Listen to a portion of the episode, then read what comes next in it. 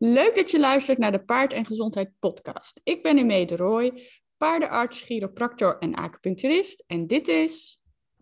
Ik ben Iris van Gulek en ik ben ook paardendierarts. En Mee en ik hebben samen gestudeerd. En nu is onze missie om de gezondheidskennis van paardeneigenaren te vergroten en op die manier de gezondheid en het welzijn van paarden te verbeteren. En dat doen we graag in deze podcast.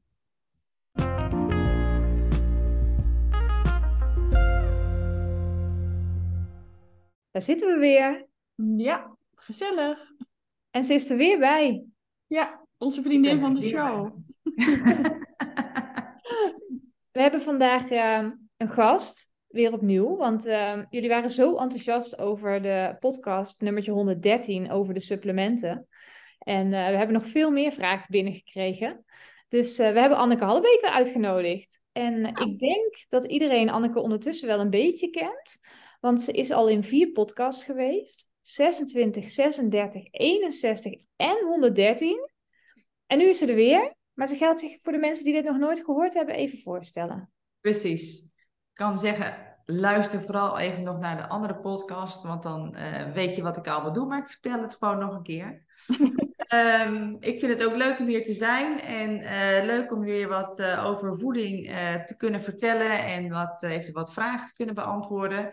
Um, ik ben zelf ook dierenarts. Ik ben helemaal gespecialiseerd in de voeding, dus ik heb geen praktijk, maar ik geef voedingsadvies. Ik geef aan iedereen voedingsadvies die dat wil. En wat ik ook met name doe, is dierenarts opleiden om hun ook wat meer voedingsadvies in de praktijk te kunnen laten geven. Want voeding is uh, nou, een belangrijk onderdeel om paarden gezond te houden. En uh, er wordt steeds meer en meer aandacht aan gegeven. En uh, dat is denk ik heel goed. Maar het leidt ook wel tot veel twijfel en veel vragen.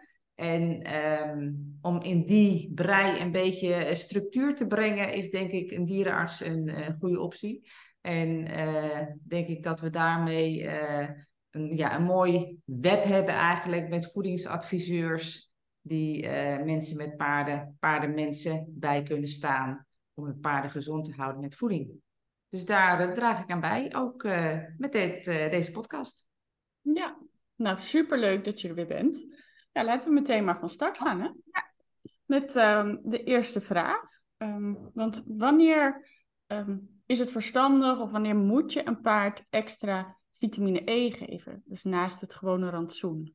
Ja, dat is inderdaad, uh, als je het hebt over uh, supplementen, uh, een van degenen die denk ik het meest gebruikt wordt. En ik denk ook eentje die ik vaak ook adviseer om te gebruiken. Weet je, ik probeer een beetje de, de, de waan van al die supplementen een beetje te mijden. Maar soms heb je wel eens wat dingen nodig. En uh, dat maakt het ook lastig. Ik kan niet zeggen van, we hebben nooit supplementen nodig, dus laat ze maar links liggen. Nee, je hebt ze juist soms nodig. En vitamine E is daar wel eentje van. Uh, want paarden die maken het niet zelf. Die hebben het nodig uit het voer. En het voer bevat wel vitamine E, maar de hoeveelheid wisselt. En het vervelende of het eigenlijk is, is ook dat de behoefte van het paard wisselt. Dus om dat altijd in goede banen te leiden en op de goede afstemming te hebben, uh, is soms een beetje puzzelen. Uh, nou, een leidraad daarvoor is dat um, weidegang, gras, levert vitamine E. Dus dat, dat kan handig zijn. In hooi zit ook vitamine E, maar dat wordt minder naarmate je dat hooi langer bewaart. Uh, dus op een gegeven moment zit er minder vitamine E in. In krachtvoer zit natuurlijk ook vitamine E. Het is een beetje afhankelijk hoeveel je daarvan geeft. In een supplement met mineralen en vitamine kan ook nog vitamine E zitten. Dus het is soms even een beetje een puzzel en dus weer noodzakelijk om dat even goed uh, op elkaar af te stemmen om te weten of je voldoende geeft. Nou, dan zijn er paarden die weinig vitamine E nodig hebben. En er zijn paarden die veel vitamine E nodig hebben. Doet een paard niet zo heel veel aan werk, wordt hij veel voor recreatie gebruikt of uh, staat hij veel stil, dan is de vitamine E behoefte niet zo hoog. Gaat hij harder werken, dan heeft hij meer vitamine E nodig. Vitamine E is namelijk nodig eigenlijk om ook de schade in de, de spiercellen een beetje te helpen herstellen. Dus voor hardwerkende paarden met een hogere behoefte kan het soms nodig zijn om extra te geven. Maar ook, en dat vergeten mensen wel eens, voor uh, merries die drachtig zijn. Uh, tijdens de dracht hebben ze ook vitamine E nodig. Dat zit natuurlijk ook weer in het voer. Maar soms wordt de merrie toch een beetje nou, wat minder gevoerd, omdat ze misschien niet zoveel nodig heeft. Of het is einde van de winter en dan is het hooi uh, oud en bevat net weinig. Dus dan kan het best wel eens zijn dat dat rantsoen te laag uh, zit. Um, dus die vitamine E is dan niet zozeer nodig om te helpen met spierschadeherstel. Maar vitamine, dat, dat, dat zie je heel vaak met voedingsstoffen, die hebben veel meer functies dan één. En uh, vitamine draagt ook bij om uh, ja, eigenlijk de eerste biest zowel van vitamine E te voorzien, maar ook om de antistoffen in die eerste biest op een wat hoger pijl te houden. Uh, dus dat zijn allemaal wat ingewikkeldere processen, maar het draagt in ieder geval bij uiteindelijk aan de gezondheid van het veulen. Dus vandaar dat je ook op dat moment uh, daar een beetje aandacht aan moet geven. Ja, hele belangrijke toevoeging. Ja. ja, want ik heb ook wel echt veulentjes gezien inderdaad, die uh, echt heel ziek werden omdat die merrie uh, ja, slecht gevoerd is en geen vitamine E gehad heeft. Of in ieder geval heel laag. En dat is dan meestal bij die rassen zoals tinkers en haflingers ja. en zo natuurlijk. Ja. want die worden al dik van de lucht. Ja. En ja, die veulentjes die worden daar heel slecht van. Dus het is inderdaad heel belangrijk om daar goed op te letten dat zijn ook eigenlijk uh, bij veulen zie je ook heel duidelijk dat er symptomen en klachten zijn. Hè? Die kunnen echt uh, problemen krijgen. Uh, vetontsteking bijvoorbeeld. Ja. Um, een tekort bij vitamine E bij grotere paarden, daar zie je in eerste instantie niet zo heel veel van. dus het is niet zo dat er hele duidelijke klachten zijn. Uiteindelijk natuurlijk hè, gaan er ook misschien klachten komen in, in herstel, met, met na werk bijvoorbeeld. Uh, maar veel minder duidelijk dan, uh, dan, bij die, uh, dan bij die veulens. maar wel heel vervelend als het voorkomt bij die veulens. Want het is ook een hele pijnlijke situatie als een, als een veulen echt vetontsteking heeft. Dus dat wil je toch echt wel zien te voorkomen. Ja, zeker. En bij die paarden, als ze EMD krijgen natuurlijk ook. Ja. Dan, ja. en dan ben je ook heel ver gevorderd natuurlijk in, je, in je tekort. Um, maar het is wel een heel belangrijke vitamine. Um, en uh, we hebben ook een aflevering gemaakt, 61, hè, over of olie voor je paard slecht is, olie voeren. Mm. En uh, daarin hebben we ook gezegd dat als je olie voert, dat het helemaal niet slecht is, maar dat moet iedereen maar even luisteren. Mm. Uh, dat je dan ook echt extra vitamine E bij wil voeren. Ja, ja dat heeft er met name te maken dat vitamine E is een, een antioxidant, zoals ze dat noemen. En als je olie voert, dan voer je veel meervoudige onverzadigde vetzuren. Dus vandaar dat je dan meer nodig hebt. Dus dat is inderdaad wel een, uh, een combinatie die, uh, die voorkomt, ja. ja.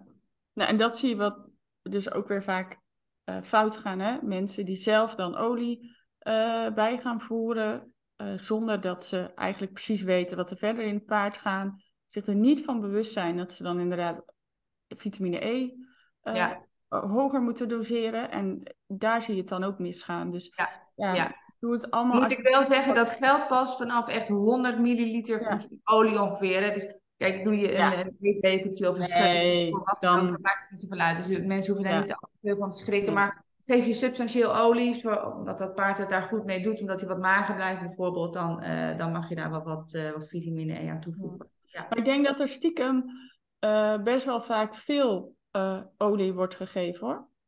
Uh, en, ja, dus ik, ik heb het één keer bij een berekening echt helemaal fout zien gaan. Dat paard kreeg, uh, ja, volgens mij 200 milliliter olie. En denk ik, dat is sowieso echt al wel vol. Ja, ik bedoel, krijg dat er ook maar eens gewoon dan in. Ja, zo lekker is het niet. nee, nou ja, dat. Uh, ja, en er was van alles op het rantsoen aan te merken hoor. Maar uh, en die kreeg dus dat echt al een hele lange tijd. En dan ook geen extra vitamine E. En toen dacht ik al van, oh, help. Weet je wel. Ja, dat moet wel even gecompenseerd worden. Ja, dus dan is het wel goed dat het dan, uh, dat het uiteindelijk wel berekend is. Ja, uh, ja. Dat is wel heel belangrijk dus. Maar goed, dat terzijde. Um, dus inderdaad, uh, de, de, de sportpaarden, de, de fokmerrie um, en de dieren op een vetrijk rantsoen, om het zo maar te zeggen. Dat zijn dan categorieën waarbij je de vitamine E in de gaten moet houden. En ze kunnen het wel namaken, maar niet helemaal exact hetzelfde. Dus um, wat eigenlijk zo is, is dat die synthetische vorm van vitamine E minder effect heeft of minder ja, werkelijke vitamine E-activiteit heeft dan de natuurlijke vorm van vitamine E. Daar wordt nog steeds wel wat meer onderzoek naar gedaan, hoe dat precies zit. Dat heeft te maken met een deel met de, de absorptie in de darm, maar het heeft ook te maken met de verwerking in het lichaam. Wordt uiteindelijk, eh, vitamine E wordt weer via de lever uiteindelijk ergens aangekoppeld om door het lichaam heen eh, te verspreiden. Die koppeling gaat ook bij natuurlijk vitamine E weer beter dan bij synthetisch vitamine E. Um, wil niet zeggen dat je geen synthetisch vitamine E kan gebruiken. Maar er wordt wel gezegd, misschien moet je qua dosering daar wel op letten. Wat nog een wat moeilijkere uh, factor is om dat zomaar even als, ja, ik zeg maar leek even te beoordelen, is dat um, we gaan er in vitamine E vanuit, uh, niet in milligrammen of in grammen, zo wordt het soms wel weergegeven, maar uiteindelijk wil je een bepaalde activiteit berekenen. En die activiteit is dus afhankelijk van de vorm waarin je vitamine E geeft. Het paard heeft ook een bepaalde hoeveelheid actief vitamine E nodig. En dat zet je met elkaar in balans. Um, dus die vitamine E-activiteit synthetische vorm is wat lager dan van de natuurlijke vorm. Dus het kan zijn dat je daar dus wat meer van nodig hebt om hetzelfde effect eigenlijk te verkrijgen dan van natuurlijk vitamine E.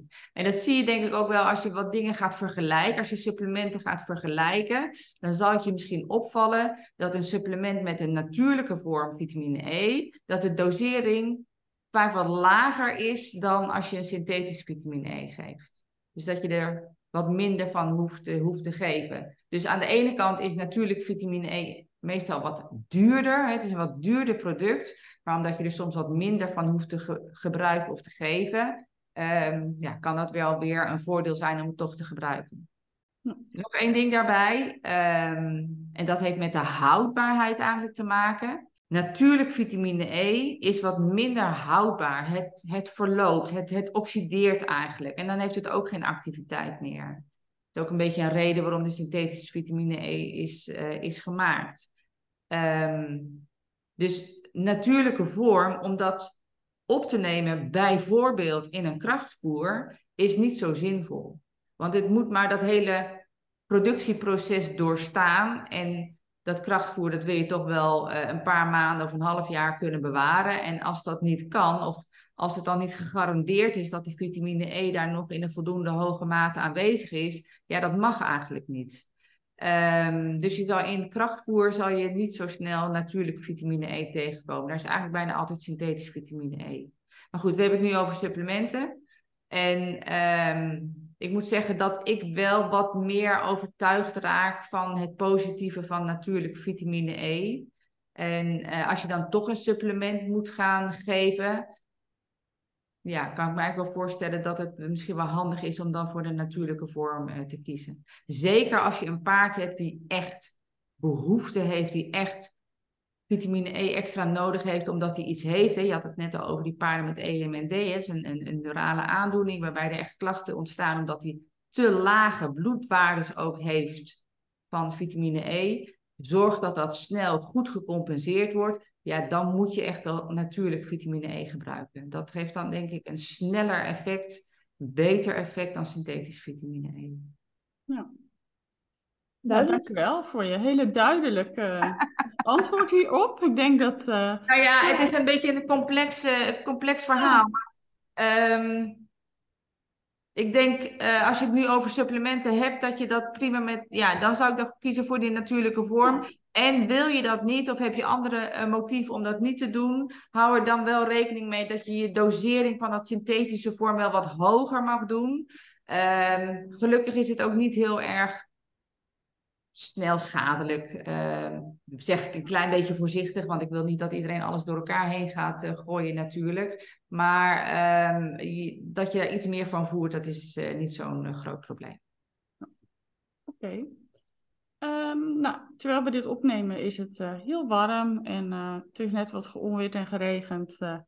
dus het is hopelijk ietsje afgekoeld. Maar in ja. deze tijd van het jaar krijgen we ook dit soort vragen vaak. Um, want heeft het zin om paarden in de zomer, uh, en dan met name naar flinke inspanning, dus uh, ja, elektrolyten bij te voeren?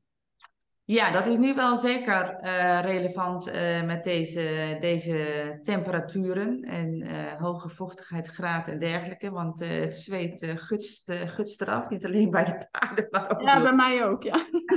Misschien moeten wij ook aan de elektrolyten. Ja. Ehm, ja, ook dat is weer net als vitamine E. Dit is nog best wel een, eh, een eh, complex verhaal hoe dat precies werkt. Het gaat om twee dingen. Een paard zweet en dat zweet van het paard is redelijk zoutrijk. Oftewel, die verliest zout. Uh, mensen weten misschien wel dat je sowieso paarden, ehm, ook als ze niet werken, ook als ze op een gewoon rantsoen staan, altijd een, een, een zoutblok moeten geven. Want het hooi heeft eigenlijk te weinig zout in zich om te voldoen aan de behoeften van het paard. En in het krachtvoer zit er ook maar een klein beetje. Dus uh, we zeggen eigenlijk altijd: geef een liksteen of een zoutblok. En dan uh, voldoet dat paard zelf wel een beetje aan die, aan die zoutbehoeften. Dan wordt dat misschien wat lastiger voor het paard om dat te doen als hij heel veel en heel vaak zweet. Dan kan hij dat misschien weer niet allemaal compenseren.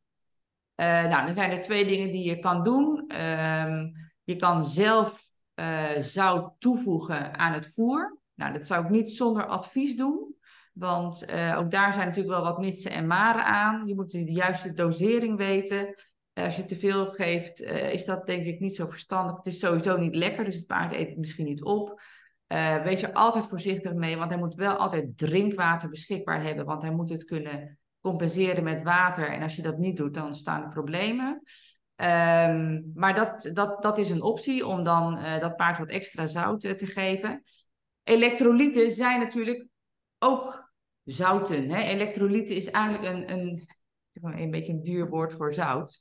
Um, daar zitten wel wat andere, meer variatie in mineralen in dan in een zoutblok. Een zoutblok is in principe natriumchloride, dat is het. Maar dat is feitelijk ook wel het belangrijkste wat het paard uh, verliest in het zweet. Maar goed, hij verliest ook wel een beetje kalium en nog een aantal andere mineralen. En dat zit dan wel wat meer in de elektrolyten. Dus dat zou je dan ook nog uh, dus, uh, kunnen gebruiken. Um, dus normaal gesproken al een beetje met het voeren kan je bij wedstrijdpaarden, laat ik het zo maar zeggen, wedstrijdpaarden die in zulke soort omstandigheden uh, regelmatig moeten presteren, zeg ik vaak laat ze wennen aan een beetje zout in het voer. Want dan kan je een beetje meegaan met de mate van uh, zweetverlies om meer of minder zout te geven. Dan is het geen verrassing voor het paard op een wedstrijd dat hij opeens wat zout in zijn eten krijgt, maar dan is hij dat al wat gewend. En dan hou je dus die status van het zout een beetje op peil. Ja. Um, een ander ding uh, wat er ook nog speelt, uh, dat geldt ook voor, voor wedstrijdpaarden die op een bepaald niveau presteren en regelmatig moeten presteren, is dat je wil dat ze snel en goed herstellen. En dat snel en goed herstellen heeft ook heel erg te maken met de wateropname, met de hydratatie van dat paard. Hij zweet, hij verliest vocht en zouten, maar natuurlijk ook heel veel vocht. En als hij weer vocht tot zich neemt, dan ja, krijgen die cellen ook allemaal weer vocht en die kunnen weer functioneren. En dan krijg je betere opname van, eh, van voedingsstoffen, dus dan herstelt dat paard uh, goed en snel. Um, daar zijn elektrolyten ook heel erg uh, geschikt voor. Uh, omdat je een paard. Um, ja, een paard drinkt niet op commando. Hè? Tenminste, de meeste paarden drinken niet op commando. En het vreemde bij paarden een beetje is dat ze verliezen zweet en ze verliezen zout. Uh, maar ze krijgen niet zo snel een, ja, ik zeg maar een dorstprikkel. Dus dat ze zelf bedenken, oh, ik heb dorst, laat ik maar eens wat water gaan drinken. Dat duurt bij dat paard een tijdje. Uiteindelijk gaat het natuurlijk wel gebeuren, maar dat heeft wat tijd, uh, dat neemt wat tijd om dat te stimuleren, dat dat paard wel dorst krijgt, kan je wat elektrolyten geven. En uh, bij wedstrijdpaarden um, het liefst eigenlijk zo snel mogelijk nadat ze de inspanning hebben gedaan.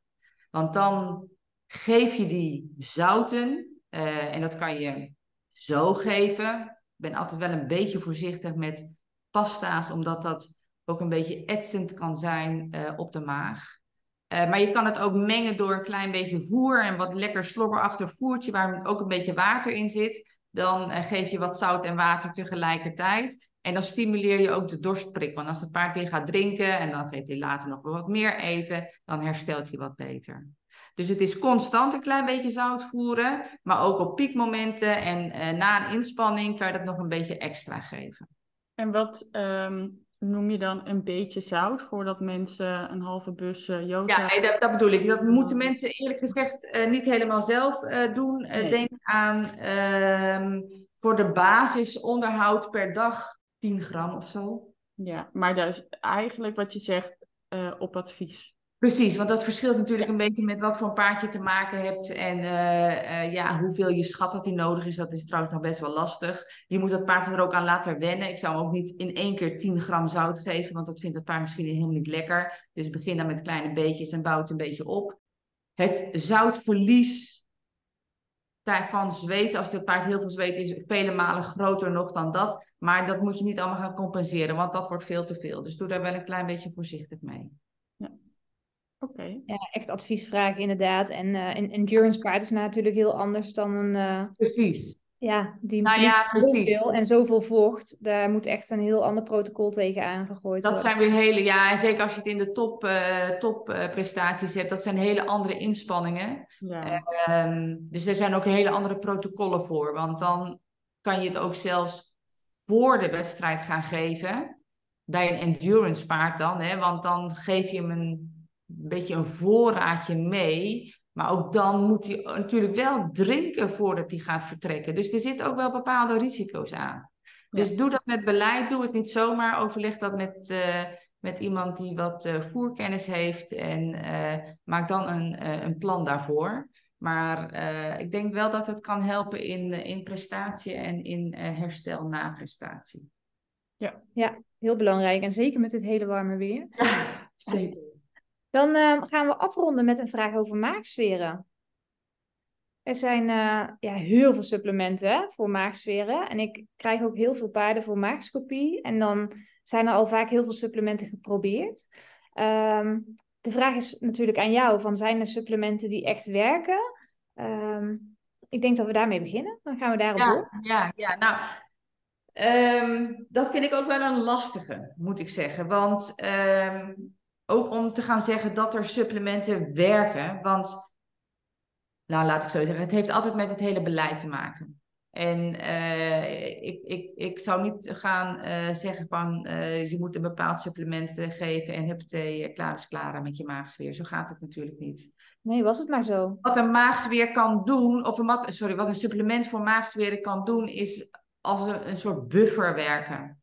He, dus die, die buffert een beetje het zuur in de maag. Dus die maakt het eigenlijk een beetje minder zuur. Wat meestal natuurlijk gebeurt bij maagzweer is dat het of te veel zuurproductie is, of die uh, zuur uh, komt over een bepaalde grens heen. Uh, er zijn allerlei oorzaken van waarom dat, dat gebeurt. dat heeft met het voeren te maken, dat heeft ook wel met de prestatie, met de stress van dat paard te maken. en dan kan je misschien met zo'n buffer daar wel iets mee doen. Maar de vraag is altijd, hoe lang werkt zo'n buffer? En uh, waarom zou je een buffer geven als je weet dat een paard eigenlijk zijn eigen buffer produceert als die op voer gaat kauwen? Want speeksel is natuurlijk de buffer voor het maagzuur. Dus als je een paard laat kauwen, nou met ruwvoer koudt hij lekker veel, dan maakt hij heel veel speeksel aan en dat buffert dat maagzuur. Dus ik denk dat dat beter is en natuurlijker is om het zo te doen met het goed voerbeleid, dan om er een, een supplement tegenaan te gooien. Ik snap dat de verleiding groot is, maar uh, probeer het maar in eerste instantie zonder. Misschien zijn er wel eens uitzonderingen te verzinnen, waar, uh, waarbij het misschien handig kan zijn. Ook weer sportpaarden die misschien in een bepaalde situatie verkeren, waarbij je denkt: oké, ik ga dat misschien tijdelijk voor een bepaalde wedstrijd uh, proberen om het met een buffer of met een maagzuursupplement wat uh, te verhinderen. Voor transport wordt het bijvoorbeeld ook nog wel eens een keer uh, gebruikt. dus dat zijn uitzonderingen die je wel, waar wel wat over te zeggen is. Maar ja, waar ik, wat ik wil voorkomen is dat mensen denken dat een buffer een maagsfeer kan doen oplossen. Ja. Ja, heel belangrijk, want ik uh, zie inderdaad die patiënten dan en dan komen ze. En mijn advies is ook altijd, je moet eerst kopen en dan weet je wat er precies aan de hand is. Weet je ook precies wat je moet behandelen. Zijn het maagsferen bij de uitgang of bij de ingang? Uh, en daarna ga je dus kopen of het beter is op de medicatie. En dan kun je eventueel een supplement nog een tijdje inzetten om uh, hem rustig te houden. Maar uiteindelijk is het wel de bedoeling dat ze daarvan afgaan, inderdaad. En natuurlijk het allerbelangrijkste is om het hele management aan te passen. Precies wat je zegt. Dat, uh, nou ja, dat, dat is het. Hè, want die, die maagsfeer, bedoel, het, het komt gewoon heel veel voor. En dat, dat, dat uh, is super vervelend. Um, maar dat heeft toch ook wel een beetje te maken, eerlijk gezegd, ja, een beetje hoe we paarden houden. Dus ja. um, daar wil ik mensen helemaal niet uh, een beschuldiging over geven. Maar mensen moeten daar wel over nadenken hoe we dat doen. Weet je, paarden uh, zijn superleuk, maar ze zijn uh, echt wel dieren die je op een bepaalde manier gezond moet houden. En daar hebben ze bepaalde eisen voor, waar wij niet altijd aan voldoen, niet al, misschien altijd aan kunnen voldoen, maar je moet je dat wel beseffen en kijken of je toch een manier kan vinden hoe je je paard zo comfortabel mogelijk kan houden en zo goed mogelijk kan, kan houden en voeren om dit te voorkomen. Want eigenlijk, ja, weet je, ik denk in de natuur komen maagsferen, weet ik niet helemaal zeker, maar ik denk niet voor. Ja, we scopen ze niet, hè? Nou ja, dat bedoel ik, we kopen, ze niet. Maar ik denk dat dat een, echt een, uh, een aandoening is van die, wat, wat ontstaat omdat wij paarden houden en hoe we ze houden. Dus, ja, uh, hoe we ze vervoeren, hoe we ze houden, ja, ja het hele management. Ja, absoluut. Dus dat is echt wel iets. Uh, doe eerst maar goede management voeren, hoe je ze houdt, stress verminderen en uh, met, een, met een supplement uh, nog heel even wachten of, heel, of tijdelijk uh, gebruiken als het niet anders kan. Ja. Oké, okay, nou, ik denk dat we weer heel veel prangende vragen hebben beantwoord. Wat denk jij, Iris? Ja, ik denk het ook. Ja. Nou, Anneke, super bedankt weer dat je er was. Heel graag gedaan. Ik hoop nou ja. dat het uh, allemaal uh, helpt en uh, dat mensen er verder mee komen. En anders dan stellen ze gewoon nog maar opnieuw vragen. Hè? Ja. Oh ja, nou, we, we benaderen je binnenkort weer hoor. Ja. Ik hoor het wel. Ja, hey, hartstikke bedankt. Goed. Dankjewel. Doei doei. Okay. doei. doei.